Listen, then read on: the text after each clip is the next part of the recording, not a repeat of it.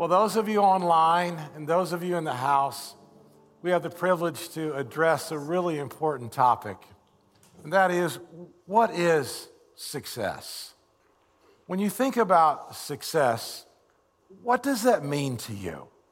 Every one of us wants to be successful. Every mom, every wife, every grandmother, every guy in the room, every guy online, we all want to be successful. What does that mean, to be successful? And who defines success? And who defined success for you? Did your mother? Did your grandmother? Did your dad? Did culture? Was there a voice inside of you? Who tells you what success is? And so this morning, we want to tackle that topic and help us with a working definition of what real success is. And to do that, I have the greatest woman, wife, mother, and now grandmother in the world to join me. This is my wife, Danita. Would you please welcome her? Yeah, I was recently visiting my parents in um, Tennessee, and I had an opportunity just to spend some alone time. It was very quiet. It was just my parents and myself. And one morning, I was back in the bedroom, and I was asking this very question, Kurt. You know, I looked at all the pictures when I was younger and even present-day pictures of our family. I thought, what is success? Lord, how do you define success for me? I mean, I've been married to you for thirty-six years. Now, that truly that, is success, okay? No, no question. That, that that's success. Yeah. Lord, thank you. And we've been blessed with three incredible children, and their spouses are direct answers from, from God. And we have two beautiful grandchildren, one more coming really soon in a couple of weeks. And Kurt, look at this. I mean, we are able to be a part of this body, and that is just, to me, it's a, it's a blessing. That's that could appear to be success. But when I was um, just being quiet and being still, as if the Holy Spirit was saying, just do what Moses said in Psalm ninety. He said to number your days so that you may gain a heart of wisdom. Number your days so that you may understand what true success looks like. And so I don't know about you all, but don't you find yourself sometimes saying, how did I get here and what am I doing? You ever ask that question? Every morning. Every morning, because what we're doing has eternal significance. And what we're doing, what I'm doing, is going to be reproduced in my children's lives and in my grandchildren's lives. And what we're doing is going to be reproduced in our spheres of influence too. And so maybe you ask, you know, am I doing, pursuing silly, selfish pursuits that I think lead to success? And if so, I was praying through some of that. Lord, show me. Are there things that I should not be doing that I think are leading to success? And maybe you ask another question. You know, why am I doing this? Oftentimes, we feel over-anxious, we feel over-committed, overextended, overwhelmed, overworked, and somehow the world equates this with success. Like, I don't understand that. They, they equate that. They, the busier you are, the more successful you, you, you seem to be. Well, with our children, um, I, one thing I've really enjoyed watching our girls be moms, and the little ones, before they develop the spoken language, um, they have taught them how to do a little bit of sign language. So how many here know the sign for more? You got it, more. So a lot of times I just think that we're asking for more in regard to success, but we don't exactly know what that looks like. We're asking for more. I, I know we've looked around and we've, we've seen houses, but no homes. We have investments, but maybe no inner peace. We have hearts, but no hope, very little hope. We have schedules, busy schedules, but no freedom. Now, we have a lot of followers on Instagram. It could be two thousand to five thousand, right? But still, mm. there's insecurity. Mm. We may have beauty, but there's no joy. The world tells us what to wear, how to fix our hair, and how to put our makeup on, but we lack joy. And you know what's interesting is we drink water that's ultra-purified. It's enhanced with electrolytes, but what? We're still thirsty. We're thirsty because we want more. We want to understand, what is success? And even Jesus in John seven thirty-seven said, if you're thirsty, anyone who is thirsty, come to me and drink. And so, Kurt, this morning, um, we want to lead everyone to a well of water. We want you to drink, and we want the Holy Spirit to reveal to you what success truly looks like in the eyes of our Lord. But before we do that, I just want to pray, because we don't want to waste this time. We want to ask God to open the eyes of your heart so that you will hear what he wants to speak to you through his word. Lord, we thank you so much for this day. We thank you so much that we have this opportunity to look to you for guidance. And so I'm going to ask right now for every person that's watching online, wherever they may be in this world, I'm going to ask for every person in this room today, Father, open the eyes of their heart so they might understand what you say to us, Father, is true success. And so now would you bless this time in Jesus' name, amen. Amen, amen. So if you have a phone, a smartphone, and you want to follow along, you can download the Harborside app. I know some of you are new with us today because you're here because of the Parent Dedication Day, but there's an app with all these scriptures, and we're going to look at two different passages of scripture. I couldn't help but think when you were talking about the water a minute ago, yeah. Does that mean we can quit buying all that expensive water? No. Not yet, no. no. Okay. That's kind of what I thought. Yeah. So we're going to look at one passage um, and in Luke chapter four and then Isaiah chapter sixty-one. But here's what's so cool. Jesus is quoting Isaiah sixty-one. And so what happens is Jesus goes into the synagogue and he's handed a scroll. And the scroll then has a passage of scripture that he's supposed to read. He unrolls the scroll and he reads this passage of scripture. Now what he's reading is something that Isaiah wrote seven hundred years before this. And the attendant hands him the scroll. Jesus unwraps the scroll. But what I want you to catch is there's this seat, and I'll show you a picture in just a minute. There's this seat called the seat of Moses, and no one ever sits in this seat. The only one who could ever sit in this seat would be the long-awaited Messiah. So I want you to catch what Jesus says and what Jesus does in Luke chapter four. So here we are, Luke four, um, this verse eighteen. And Jesus says, the Spirit of the Lord is upon me. And that's out of Isaiah sixty-one. He's quoting Isaiah sixty-one. Because he has anointed me to preach good news to the poor. Some translations say to the poor. Some translations say to the poor in spirit. Doesn't really matter. It's good news either way.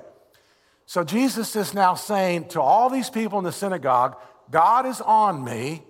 He's given me a role to play. I am now to preach the good news. There's nothing better than getting your sins forgiven. That's the most incredible news you, I, you and I could ever hear. And so the good news is so incredible. He sent me to proclaim freedom for the prisoners and recovery of sight and to set the oppressed free and to proclaim the year of the Lord's favor. Now, we're going to talk about that at the very end of the message. The year of the Lord's favor is called the year of Jubilee. Then he rolls up the scroll, gave it back to the attendant, and he sat down. And the eyes of everyone in the synagogue were fastened on him. Why were they fastened on him? Because he sat down. Jesus sat down on the seat of Moses. No one had ever sat there. This seat was totally reserved for the Messiah. And so now everyone's eyes are on Jesus, because is Jesus saying he's the Messiah? Is Jesus claiming to be this incredible person? And so this is a, one of the most amazing things that Jesus ever does. It all comes back, though, to Isaiah chapter sixty-one. You see, we're going to redefine success this morning. So hang with us. We're coming to that. So Isaiah chapter sixty-one, verse one says, the Spirit of the Lord is upon me. Just exactly what Jesus said seven hundred years later than that. Because the Lord has appointed me to proclaim good news to the poor. He has sent me to bind up the brokenhearted, to proclaim freedom for the captives, and to release from darkness the prisoners. Jesus does four things there. Number one, he says, I've come to preach the good news. That's what we have to offer people. We have to offer people this incredible news today that Jesus Christ has come to forgive you of your sins. There is nothing more valuable than getting your sins forgiven. But it gets better. It's not just for the future, getting your sins forgiven. It's also to heal your broken heart. I was jogging early Wednesday morning. I went to John Chestnut Park. I got out of my truck. I took eighteen steps. A man I'd never seen before stops me. I don't know what he means. I don't know what he wants. I thought there was a problem. He says, he says, stop right there. And he pulls out his phone. He's got his phone on and his ear pods. And he's listening to last week's message. One of our teaching pastors was teaching. And he's listening to it. I've never met the man. In three minutes, he begins to pour out a heart issue. In three minutes, he tells me of a great heart issue. His tears are, his eyes are tearing up. And I said to him, you're not free, are you? I never met the guy. I'm just out of my truck trying to jog four miles at John Chestnut Park Wednesday morning. These things happen to me all the time. They do. She sends me to Publix. I come back an hour later. I tell her, well, you'll never believe what happened. And she says, yeah, I believe what happened. so, so I run, I, we pray. We're going to set you free. God's going to set you free. We pray. True story. I get back to my truck, ran the four miles, can hardly breathe. I need oxygen, sweating profusely. And a woman that I know quite well is also in the park, and she said, I said, how are you doing? She said, I'm still not doing great. And she can't forgive somebody. I said, it's time. It's time here, right now, today, for you to be forgive this person and for you to go forward. Christ has come to heal your broken heart. Amen. We're talking about a series on heart issues. Mm-hmm. You cannot go forward until Christ heals your heart. You cannot go forward until the issues of your heart get resolved. And Christ has come to, to reduce the power of sin that's impacted and affected your life. And so it's time for you. So this is what he says. This is why Jesus came. He came to preach good news. He came to heal the brokenhearted. He came to give you freedom. Are you peaceful this morning? It's available. The freedom that Christ has come to give you today is available to all of us that are in this room today. And it came to open your eyes. And I pray that prayer all the time. Lord, open my eyes. Give me eyes to see and ears to hear. Let me have a mind that can perceive the great things that you have in store for us. And I love the, the next verse. Verse sixty-two says this, to proclaim the year of the Lord's freedom and the day of vengeance of our God, and to comfort all who mourn. So here's a day where he's come to, number one, give you favor. Number two, to bring judgment on the unrighteous. Now, that's not the fun part, but there's a judgment day if people don't give their lives to Christ. And number three, it's to give you comfort. Okay, so we're going to talk more about defining. Actually, we're redefining success. Yes. So when these things happen, when there is liberty from captivity, when he sets you free, so what's he going to set you free from? And I speak to women this morning, but it's also men. Is it anxiety? Is it loneliness? Is it rejection? Is it fear, anger, control, feeling unloved? What, what is it this morning? See, this is true success. Everything else falls by the wayside when you think about the one true thing that Jesus came to do. He came to set you free from all these issues. That's right. And when that happens, there's like this natural progression that Isaiah is walking us through. So those things happen, and then all of a sudden he says, and let me tell you what the Lord's going to do. He's going to put on you a crown of beauty. And you think, well, what's that about? He says a crown of beauty instead of ashes. Well, in Hebrew, that was interpreted like a tiara of ashes that men and women would wear around in times of, of of great joy. And he said, I'm sorry, in times of mourning, not in great joy. So he says, in place of that, I'm going to replace it with a crown of beauty. And in mourning, you know, the face looks emaciated, you're downcast, you're, you're just, there's a heaviness about you. He says, no more. It's time to celebrate. I'm going to put on you this crown of beauty. It's going to lift your countenance. You're going to have eyes that are bright, full of light, and a smile on your face. And not only is he going to do that, but he says, I'm going to put on you, I'm going to pour on you an oil of gladness. And so people um, in the Middle Eastern cultures, they would lavish themselves with oil. And this was in times of joy. and they would just pour oils all on them. We're familiar with that in our in our society, in our culture. We're spending all kind of millions of dollars on on oils, on don't, lavender, don't, don't on peppermint. Don't get me started on, on the essential yeah, oils. Yeah, all the essential oils. Don't, don't I'm not even talking about there. those oils. I'm talking about the oil of gladness, which was, he was prophesying about the oil of joy. And he's saying, it's time to put that oil back on. I'm going to put the oil of gladness on you, and you're going to reflect my joy. This is a joy that no one can steal from you. In fact, First John says you have been anointed by the Spirit of joy. You've been given this Spirit that produces this in your life. So you have the crown of beauty that happens after you've been set free from bondage. And we all have some bondage, all thing issues that, of the heart that we need to be set free from. And it's a beautiful thing. You get the oil of joy. And then he says, I'm going to place on you a garment of praise. And this um, is doesn't come nearly close to any beautiful silk or fine linen. This is a garment that he places on you, and it's of praise. And he says, instead of a spirit of despair. And so when you think about a spirit of despair, that's internal. It's you're grieving. There's a heaviness, a weightiness. And everyone can sense that. But Isaiah says, the Lord has come to put on you this garment of praise. And it changes everything. Everything. It's time to celebrate. It's time to be able to rejoice in all that God has done for you. And so I want to also think about the word um, praise. I think we need to be reminded that our words have such power. And as a mom, as a female, as a lady in this room, just remember that, that garment of praise, it changes um, what speaks, what, what you speak, what comes out of your mouth. No longer are you speaking words of death or heaviness or just a spirit of despair. You're speaking words of life. And there's power when you speak those words of life. It, it, it transforms the atmosphere. Mm-hmm. And so you know what happens then is this progression that continues. He says, I'm going to call you an oak of righteousness, which is a planting of the Lord to display his splendor.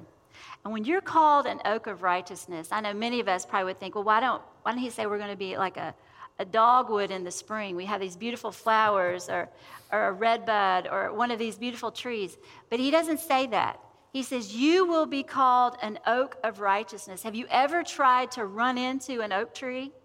You're going to bounce back, right? Why? Because the roots go down deep, and it is firmly planted. Take a look at this oak tree. And this one, by the way, is in downtown Safety Harbor. You're probably familiar. You've, you've driven past that. That's five hundred years old. Yeah, five hundred years old. He calls us an oak of righteousness. And maybe you have felt like a tree that's not producing. You feel unfruitful or unsuccessful. But that's not the case here. When he sets you free, he crowns you, he pours the oil on you, he put, wraps you with the garment of praise, and then he says, you are called an oak of righteousness. Now, I know some of us will, will look around at, at people and will say, you know, they look like a Christian. They act pretty kindly. I mean, they have good morals, good values. They look like a strong person. And we say, well, I think they are. I'm not sure. There is no guessing with this. Mm. He says, you will be called.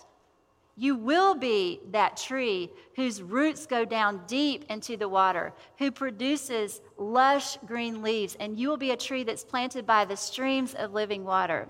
So it's a beautiful picture to think about. He, it's a progression, Kurt. So Jesus is in the synagogue, and he's reading Isaiah sixty-one. Mm-hmm. And he's telling them in the synagogue that the Spirit of the Lord is upon me, and he's anointed me to preach good news. He gets all this from Isaiah chapter sixty-one. And Isaiah chapter sixty-one was such a message of hope to people who were in captivity. Mm-hmm. And so this heart issue series is I'm recognizing that we've all got heart issues. Now look at the person beside you and say, whether you see it or not, you've got heart issues, okay? I mean, it's so true. And point to somebody else and say, I don't have any heart issues, but you do, right? I mean, I mean, we can see them in other people, But we struggle. We, I think I've got every one of these heart issues that we've talked about. And what he's saying in Isaiah sixty-one is, Christ has come to set you free. That's the power of the gospel. And I love that. He's come to set you free so that you can then walk around. I mean, he gives you that crown of beauty. You don't have to get it, right? No, he Get, he places it on you. So he, he gives you this crown of beauty. Mm-hmm. He gives you this oil of joy. And he allows you then to have this garment of praise where the inside of you, there's so much joy that you're happy. You're not manufacturing joy. You're happy from the inside out, and you're then able to share. So w- what is success? I, I think success is letting the Lord God Almighty cleanse us of our heart issues, and then becoming that oak of righteousness. But here's the whole point. Don't miss this. You see, success is not about you. It's not what you can get. Now, God wants to give you crown of beauty. He wants to give you oil of joy. He wants to give you all this amazing garments of praise. He wants to give you freedom. He's come to set the ca- He wants to give you all of that. But hear me so carefully. That's not success. That's his success. That's what he's done. That's what he's done in you, and he's done for you. Success is what he now wants to do through you. It is incredibly selfish for God to give you the crown of beauty, the oil of gladness, and all this amazing garment of praise, and to make you an oak of righteousness, and it just stays within you. The whole point of success, redefining success, is now how you minister unto other people. It's now what you do with everything that God's done inside of you. Real success is, thank you, God, you've changed me. Thank you, God, you helped me with rejection. Thank you, God, you transformed me from anxiety and fear. Thank you, thank you, thank you. That's awesome. What are you going to do with it? When the sun sets you free and you are free indeed, what are you going to do with the incredible freedom that he's now had within you? How can you keep that to yourself? All the incredible things that he's done inside of you. Success is the next verse. Success is now you're a priest. Success is now you're a minister. Listen to Isaiah chapter sixty-six, sixty-one, verse six. This is incredible. This is what he says. And you will be called priests of the Lord, and you will be named ministers of our God. What are you to do with the garment of praise that's wrapped around you? Just minister unto other people. Just love the other people around you. You know what that looks like? It's so simple. The people you work with, you share a scripture verse. The people in your family, you don't just keep talking about a problem. Hey, how about we stop and we, we pray about this? You're at the kitchen table. Somebody's got a problem. You just stop, you stop and pray. This is success. If you want to redefine what success is, every woman in this room, you learn to pray with your kids. You learn to pray with your husband. You learn to pray. Every, every grandmother in this room, by now, you're filled with truth and wisdom and scripture. You've made all those mistakes. You're not going to keep repeating, and you're certainly not going to transfer that to the next generation. And so what does it look like to be successful? It's you're, you're sharing scripture. You don't have all the answers. You're just praying with people. This is really what success is all about. It's how you take all the things that God has done for you and inside of you. And we've talked about this, this series on heart issues. And, and I realize that, that we've all got rejection. We've all got anxiety. We've all got loneliness. We've all got disappointments. We, we, we, we're all the prodigals in so many ways. And yet that's what Christ has come to do. He's come to change you and me on the inside. And it's his glory, because he has to do it. And it's his power. You do not have enough willpower. This is the incredible secular research that I thought was so fascinating. Three percent of people have enough willpower to actually change their lives. Three percent. And nobody has enough willpower to change their life in every area of their life. Why do you keep saying things you don't want to say? Why do you keep doing things you don't want to do? Why do you keep going? Because you don't have the willpower. Nobody has the willpower. And so this is what he says. The Spirit of the Lord is upon you. That's what he's come to do. That's his success. His success is his Holy Spirit now for everyone that gives their life to Christ has the Spirit. And the Spirit leads, and the Spirit guides, and the Spirit im- moves by the, and we move by the impulses of the Spirit. But that's not your success. It doesn't matter how much money you've made this year. It doesn't matter how many toys you have. It doesn't matter how many houses you have, how many boats you have, how many vacations you go on. It doesn't matter how. Your success, according to Isaiah and according to Jesus, is you're a priest and you're ministering unto other people. You're just praying. You're just sharing truth with all those people who are around you. And then sixty-one verse four says, they will rebuild the ancient ruins and restore the places long devastated. You know what that means? That means that you, moms, are rebuilding your families. You're restoring your families. You're in the secret place praying for your kids and your grandkids, grandmothers. You're in the secret place restoring what the locusts have eaten. And verse seven says, instead of your shame, you will receive a double portion. God wants to bless you with a double portion of what he calls his power and his might. And instead of disgrace, you'll rejoice in your inheritance. And so you will inherit a double portion in, in the land with everlasting joy and with peace. So Isaiah chapter sixty-two, verse two says, to proclaim the year of the Lord's favor. You know what that is? That's a reset. Every fifty years, all debts were canceled. Every fifty years, the ground was not plowed, it was not planted, it was not harvested. Every fifty years, there was a reset, and there was a restart.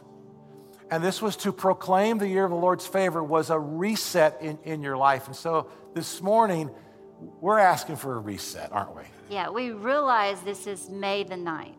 It's not January the first, when we typically push, restart, reset, have new goals. But we want to challenge you, all of you, not just the women, women and men, everyone in here, everyone watching.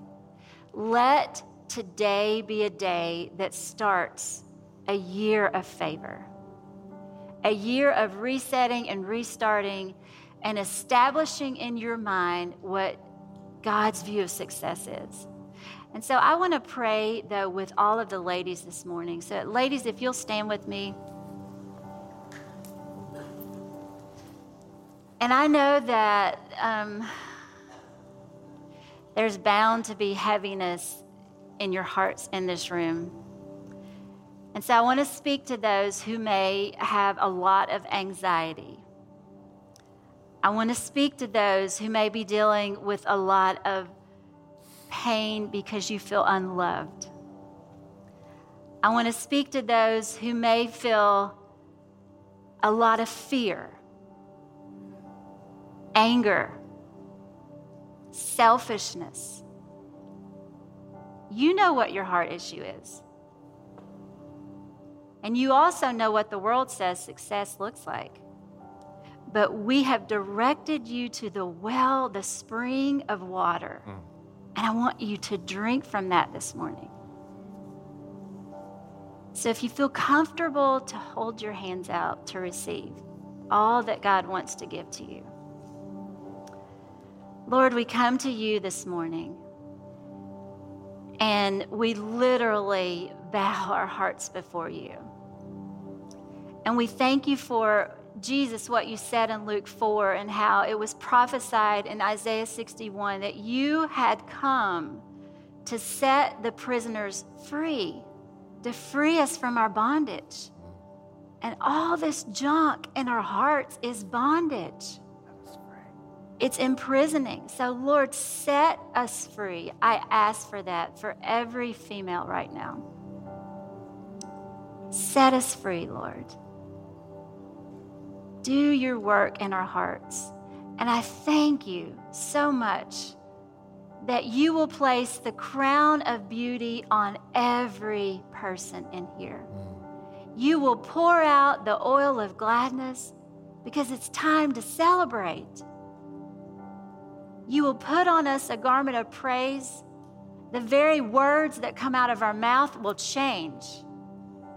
And because of all of this, people will look at us and say, they are oaks of righteousness, a planting of the Lord to display your splendor.